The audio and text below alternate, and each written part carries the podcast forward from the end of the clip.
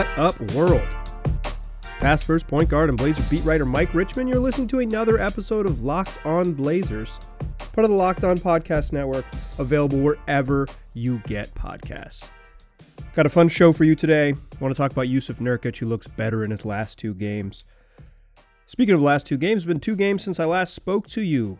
I want to talk about if we learned anything from the Blazers' bad loss to the Bulls, an easy win over the Timberwolves, and finally I want to close out the show with some welcome backs. Nassir Little got back on the court against Minnesota, and Rodney Hood also returned in that game. Obviously, two different flavors of welcome backs, but important returns to the court for two different Blazer wings. Let us start here with Jusuf Nurkic, though. Nurk hasn't been good this year. Let's let's put that one out there right right now. He has he has for the most part, I would say up until this week, been pretty consistently the Blazers' second best center. I know he had a really nice close to the game against the Lakers, the Blazers' signature win on the season so far, but he was their second best center up until the final three minutes. He just was really good in the final three minutes. I guess you could say playing well at winning time is the whole point, and I might agree with you, but the other 45 minutes still count. But the larger point here is that Jusuf Nurkic has looked better over the last two games. Against the Chicago Bulls, a game the Blazers lost, and we'll talk about that more in the second segment. He had 12, 11, and six assists. He didn't shoot well from the floor, six or 15. And then this wasn't one of those games where you're like, oh, he looks really good. But it was the first time that you could kind of, if you weren't banging the drum and saying, hey, you know, Nurk, Nurk's back, you, uh, if you watch the game, you could tell that he looked more comfortable. He looked, he was a little more patient. He was just a little, a little better on offense. A little his decision making was way better. I think one of the things that, um, has been his issue is just it's just bad decision making. Uh, it's been a thing that's sort of always been a trouble in his career is that he rushes himself and, and, and gets into decides what he's going to do before he has room, space, and time to do it. Uh, I guess room and space are the same thing, y'all. But he's a big guy, so he needs both room and space in any case, it, it's it's just it's bad decision making, whether it's running someone over in the post or, or traveling or, or flipping up a shot because he doesn't give himself that that time to like really get his feet under him and put up a shot with a good base or or throwing a pass that is the right idea but not in the wrong it isn't at the good timing or is in the wrong spots um, or just forcing a pass because he's already decided what he's going to do. It's you, have seen it. You've, if you've watched Nurk, you know that his decision making is often sort of the thing that you that you realize first. Uh, it's it's not usually an effort thing with him. It's just um, it's kind of just like a, a, mental lapses when you're like, oh man, what, Nurk, why, why, why'd you do that? So he played pretty well against the Bulls. I think there's no denying it. Uh, and then against the T Wolves, plays best game of the season. No other way to put it. 17 points, seven seven boards, two assists, 23 minutes. There was a stretch in the third quarter, I believe, where he dunked on three consecutive possessions. Excuse me, the second quarter. Uh, y'all, Jusuf Nurkic dunking is a big deal. It's a thing that um, uh, others in the Blazers media space have screamed from the rooftops, uh, please dunk it. I maybe haven't been that adamant of the please dunk it, but yeah, I think it's better when he dunks. Um, the T Wolves stink. Uh, they're, we'll talk about them more in the second segment too, but uh, I'm not sure other teams give you three straight chances to dunk the ball on uh, basic pick and roll plays, uh, but it was good to see Nurk dominate a bad team. That is the job, right? Uh, beating bad teams is the name of the game. That's how you get where you need to go. So it was good to see Nurk do that.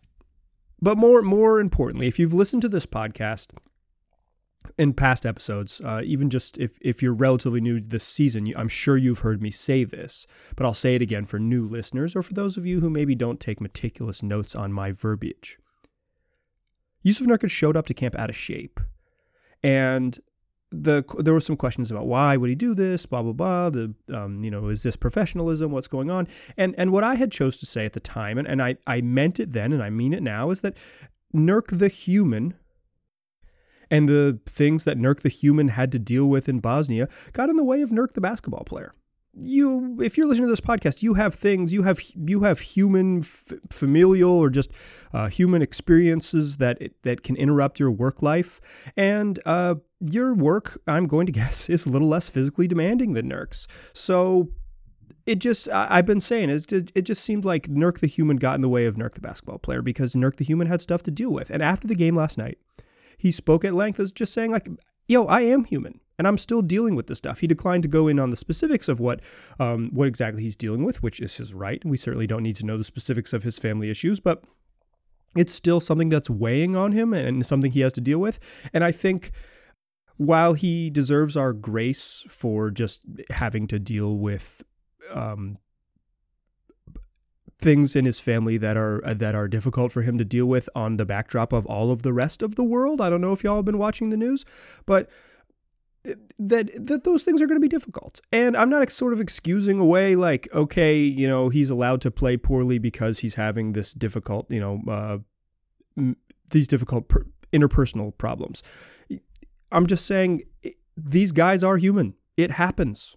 It happens. You'd like um, all of your favorite players to have these peachy lives or to be able to sort of like Michael Jordan, Kobe Bryant compartmentalize trauma and, and, and play excellent, but not everyone is capable of that. And I think you you just have to give them grace or you or you don't. I mean, you can just tweet mean things at them. I don't I don't care what you do. I just think for me, it's better to root for humans and think about um, basketball players as humans because they are indeed people who live full lives outside of the court. I'm not sure that I I'm, I'm, I'm framing this exactly how I'd like to. I don't mean to frame it as an excuse. I mean to explain. I mean to frame it as an explanation. Um, sometimes things are hard for guys that we don't know. Nurk is more upfront about what he's dealing with than many other NBA players, so he gives us this sort of insight. You know, he said he showed up to camp 70 in 70% shape. Now he says he's doing a lot better physically, but he's still having to deal with these um, with some with some troubles that are weighing on his mind. And I think um, you see him as he gets better physically look much more like Nurk of the past. Um, and but I don't think that it's sort of like snap your fingers and if he plays well at basketball, he'll he'll have put these personal troubles behind him. Uh, I think the sort of graph for his basketball production is headed in the right direction, but I just I think it's more fun to root for people that are um, you know, people and characters that are fully formed, that have multiple dimensions, that are that are not simply, um, you know, three hundred pound pick and roll players, but are you know humans with emotions and families and things like that. So you are allowed to be frustrated with Nurk's play. Um, he hasn't been good, but you, I, I implore you to think of. Um, all the times maybe you haven't done your best job at work because something else has been weighing on you, and give Nurk some grace. Uh, you can choose to react however you like, of course. The basketball thing is that the Blazers can't be good without Nurk being good, and Nurk has looked better. they lost one of those games pretty badly, and it was their worst loss of the season. But then they, you know, he looked a lot better against a bad team, and um, and and and they rolled. Uh, I don't. There's there is no formula, and I talked about this in the most recent podcast that I posted on Wednesday with Dave DeFore. There's no formula for the Blazers being good that doesn't include Jusuf Nurkic. It, sorry, apologies to Enes Kanter and Harry Giles, but there's no formula that does that. There's no if the Blazers get where you think they might go at their peak. You know, if you think this is a team that can get to the Western Conference Finals and challenge for a spot in the finals or even win the championship, if you're if whatever whatever you think their peak is, there is no version of that peak that doesn't include Jusuf Nurkic playing well but he looks he's looked better. I mean, it's undeniable. He's looked better. So he's he seems to he appears to be headed in the right direction. But the idea that um, you know a couple good games sort of fixes all of uh, the three dimensional, even four dimensional uh, ails that um, that humans have to deal with is. Uh, it's short-sighted. It's just it's not how it works. He'll have some bad games, and hopefully he's headed towards you know more good games, less bad games in that direction because the Blazers need him to be good. Speaking of those games, this is what I want to talk about in the second segment. Do we learn anything from the Blazers' bad loss to the Chicago Bulls and the win over the Minnesota Timberwolves? Maybe. Let's talk about it in the second segment. But first, I want to tell y'all about betonline.ag. The NFL playoffs, they start tomorrow. Depending on when you're listening to this, it's coming out Friday. They start today if you're listening to it on the weekend. Or you've already missed it. Oh no, you've missed a couple of playoff NFL playoff games. Quick, quick, get to your TV. In any case, there's only one place you can go if you want to bet on the NFL playoffs or the NBA regular season that's in full swing. Blazers place we play every other day until March. Let's go. It's betonline.ag, the only place that's got you covered and the only place we trust. So sign up today for a free account at betonline.ag and use the promo code LOCKEDON for your 50% welcome bonus. Look, like I said, the, the games are happening. So every night you can get in on the action. You don't have to sit on sit on the sidelines anymore. So go to betonline.ag. Don't forget to use that promo code locked on to receive a 50% welcome bonus with your first deposit. Bet online, your online sportsbook experts.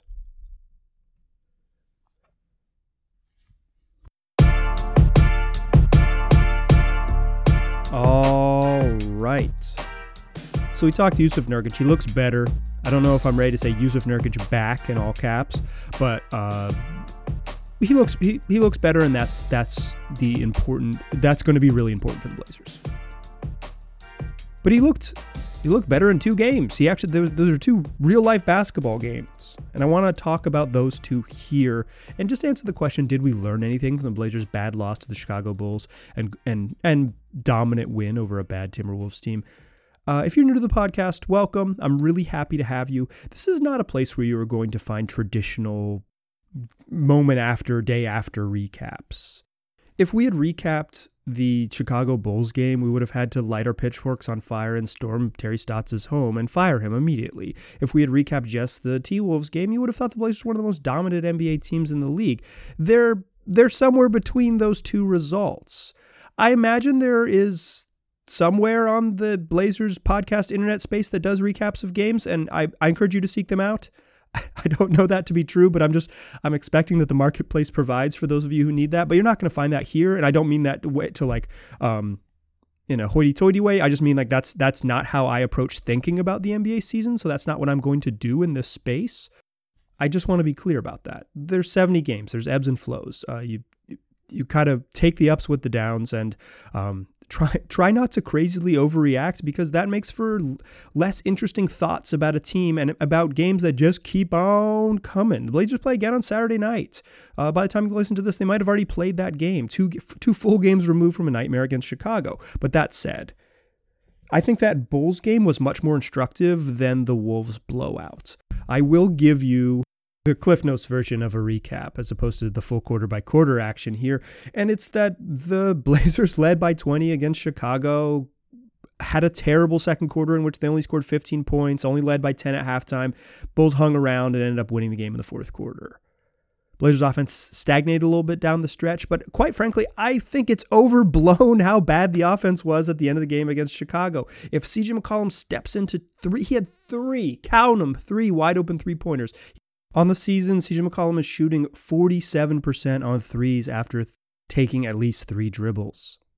Dude makes like half of those shots. If he makes one of those three, the Blazers are in a much better spot. They probably hold on and win. They don't. I do think they like. I do think when people say they got a little bit three point happy or they they lived on the three. I know that was like sort of the conversation in the post game um, interviews. All the interviews happen on Zoom, so I like hear every single one. Right um, now, that was the sort of the line of questioning from several reporters on Zoom, and um, I think specifically Robert Covington took threes that he shouldn't have taken, but I don't. I, other than that, I'm, the offense isn't a worry. The defense sucked, and the most important thing in that game was that the that came out of that game was that the Blazers and Terry Stotts did something he rarely does, and he said that his team didn't play hard enough. It was the type of criticism they probably needed to hear publicly.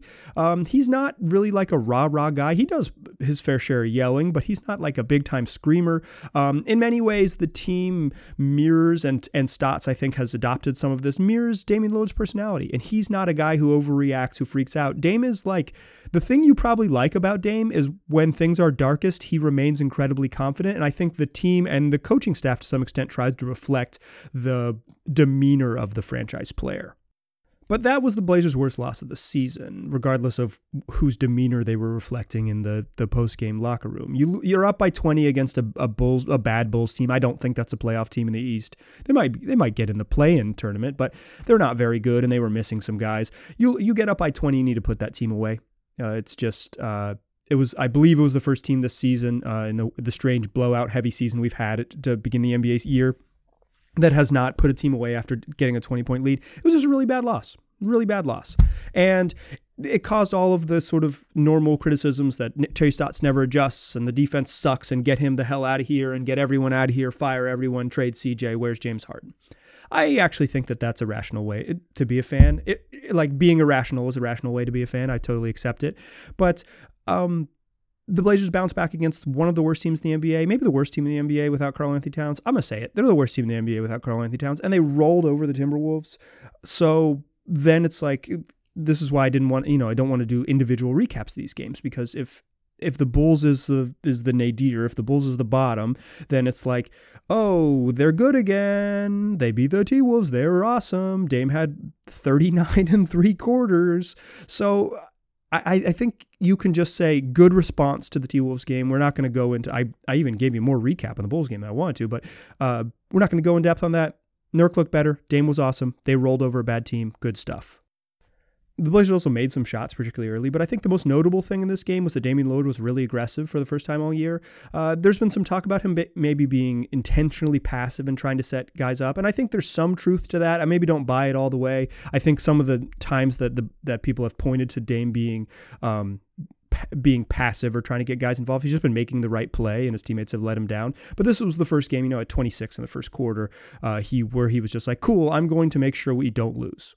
Uh, this was Dame after maybe being a little bit patient for the first seven games of the season, saying, No more patience. I'm going to show how good I am, and I'm going to just dominate this team.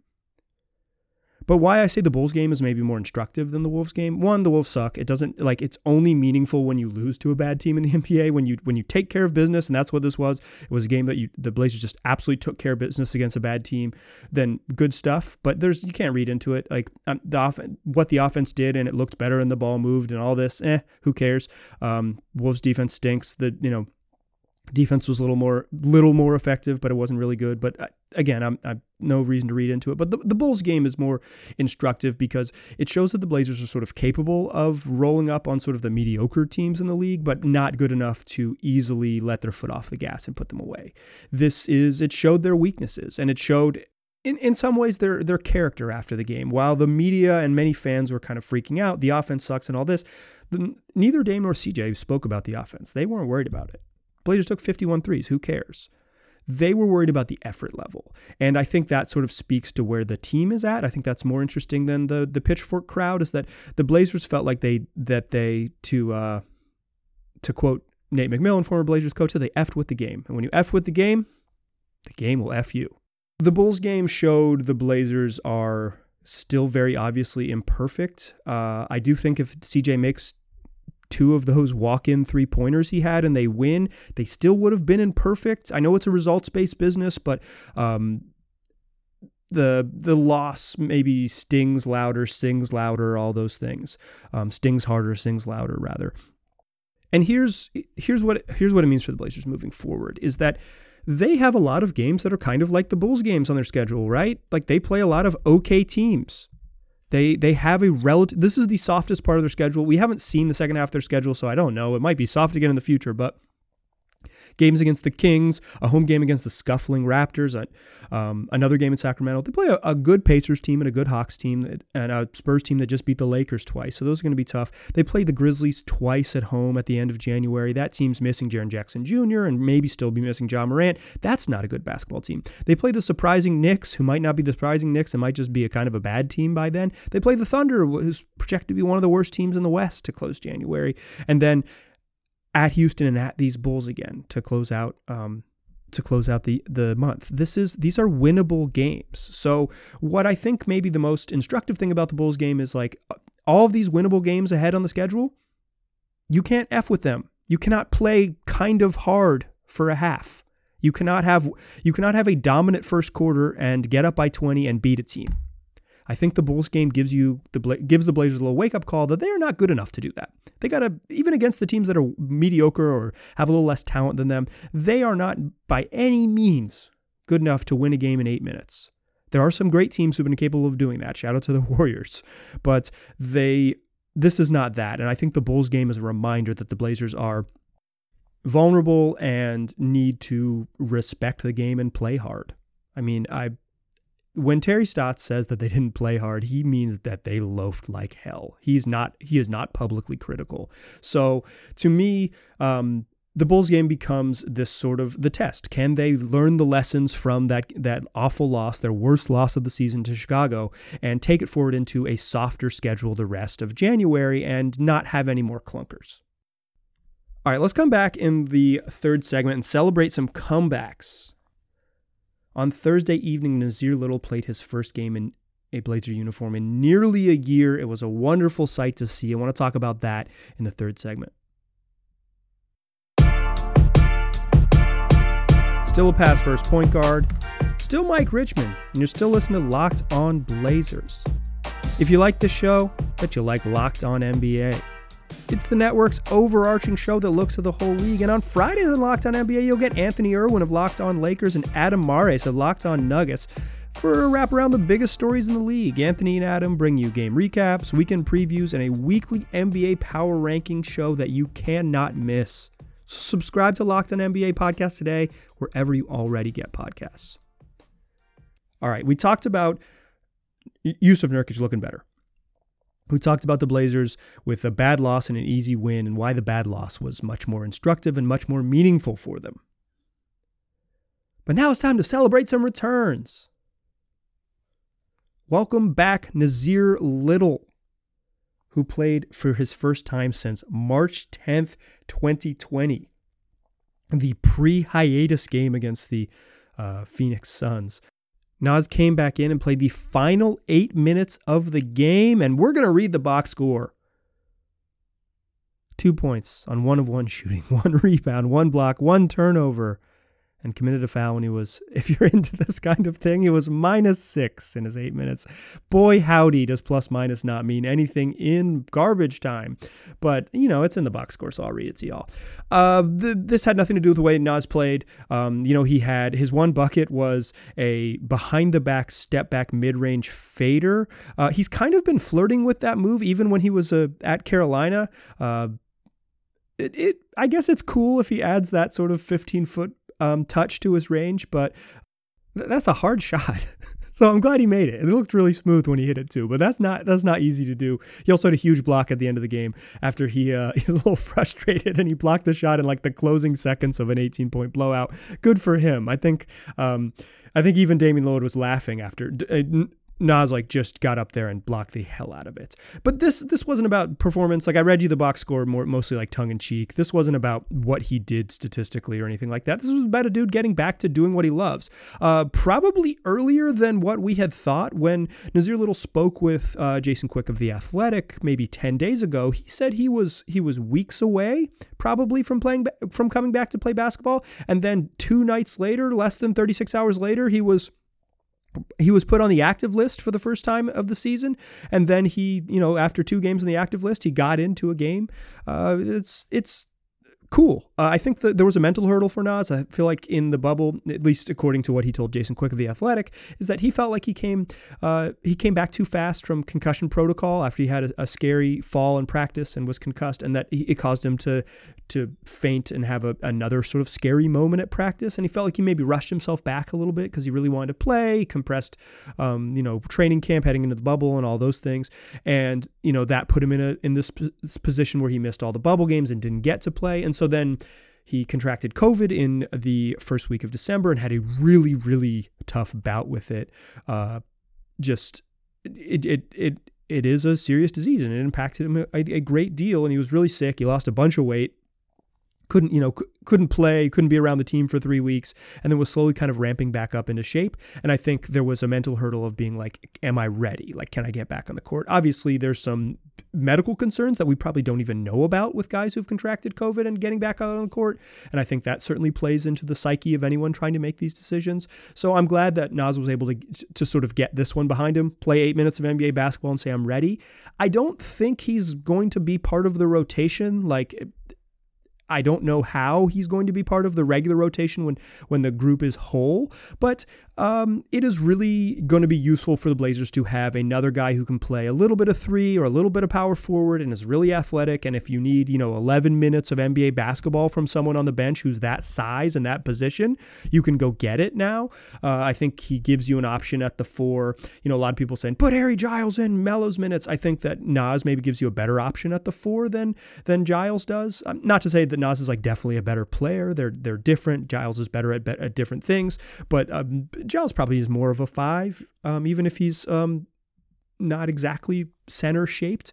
regardless of now I'm getting in the weeds thinking about guys' positions, but regardless of that, uh, it's it'll be nice for the Blazers to have Nas back. It'll be nice for nice for him mentally just to be back on the court, but nice for the team, basketball wise, to have another option on the bench. Uh, he'll be you know he'll be active and available every game, even if he doesn't play.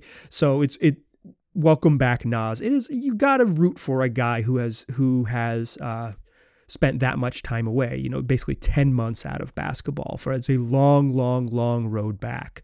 Um, for someone who just had a lot of strange and pretty scary health problems, um, I, I, I'm rooting for a guy like that, regardless of where he went to college for eight months. I'm rooting for anyone to come back. Speaking of guys who went to college in uh, central North Carolina, Rodney Hood also returned against the Minnesota Timberwolves. Rodney had missed a couple games with a quad injury. The Blazers are better with Rodney Hood on the court, no doubt about it. Um, with all due respect to Anfernee Simons, who has looked like a much better NBA player this season, just he looks he can contribute. Hood's Hood is a better Hood's a better option just because of his size, I think, and his um, willingness to kind of play team concept and pass quickly. Not, I think Ant, Ant can get there, but um, he still has to sort of process that in real time, where where Rodney just has a better sort of natural feel for that. I just think the second unit is better with Rodney Hood on it. Um, you know, I've I've kind of been secretly saying maybe Rodney Hood should start and they should move Derrick Jones to the second unit, but I don't I don't believe that wholeheartedly. I just think like if you're looking for a solution, that's one I would try. He can really shoot it. He has flashes each game where you're like, oh yeah, I remember he was like a really competent, solid NBA player, or really just like a a guy who can contribute offensively. He's not all the way back yet, but getting get Hood out there, get him play more minutes. The Blazers will be better for it. Um, they're just just in general, they'll be better for having more guys, having Nassir Little available, having Harry Giles available, having Rodney Hood available, having Ant available. Those guys, the back end of the rotation, having those options is um, has real value. Uh, it's it's not easy for Terry because he's I think he's still trying to figure out who plays and when. The um, the only thing a coach does during an NBA game is decide who's on the floor and when. That's kind of like a joke, but it's one that I believe.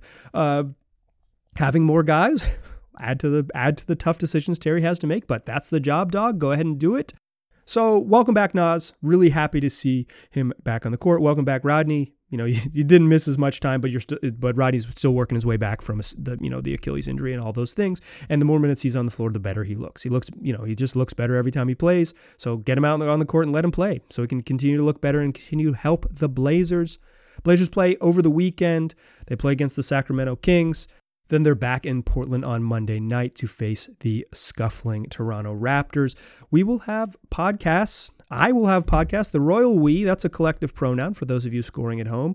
Uh, we'll have podcasts after those games. Look for Monday's uh, Monday show after the after the Kings game. Also, Mailbag Mondays coming to you. We record on Monday evenings, It's our weekly mailbag segment. If you want to get involved, just email the show, lockedonblazerspod at gmail.com, or tweet at me at Mike G. Rich on Twitter. I'll get I'll see your question and I'll get you in the show. Do me a favor and tell your friends about this podcast. They can get it wherever they already listen to podcasts. You can just search Locked On Blazers and you'll find the show right there waiting for you. Appreciate you listening. Talk to you soon.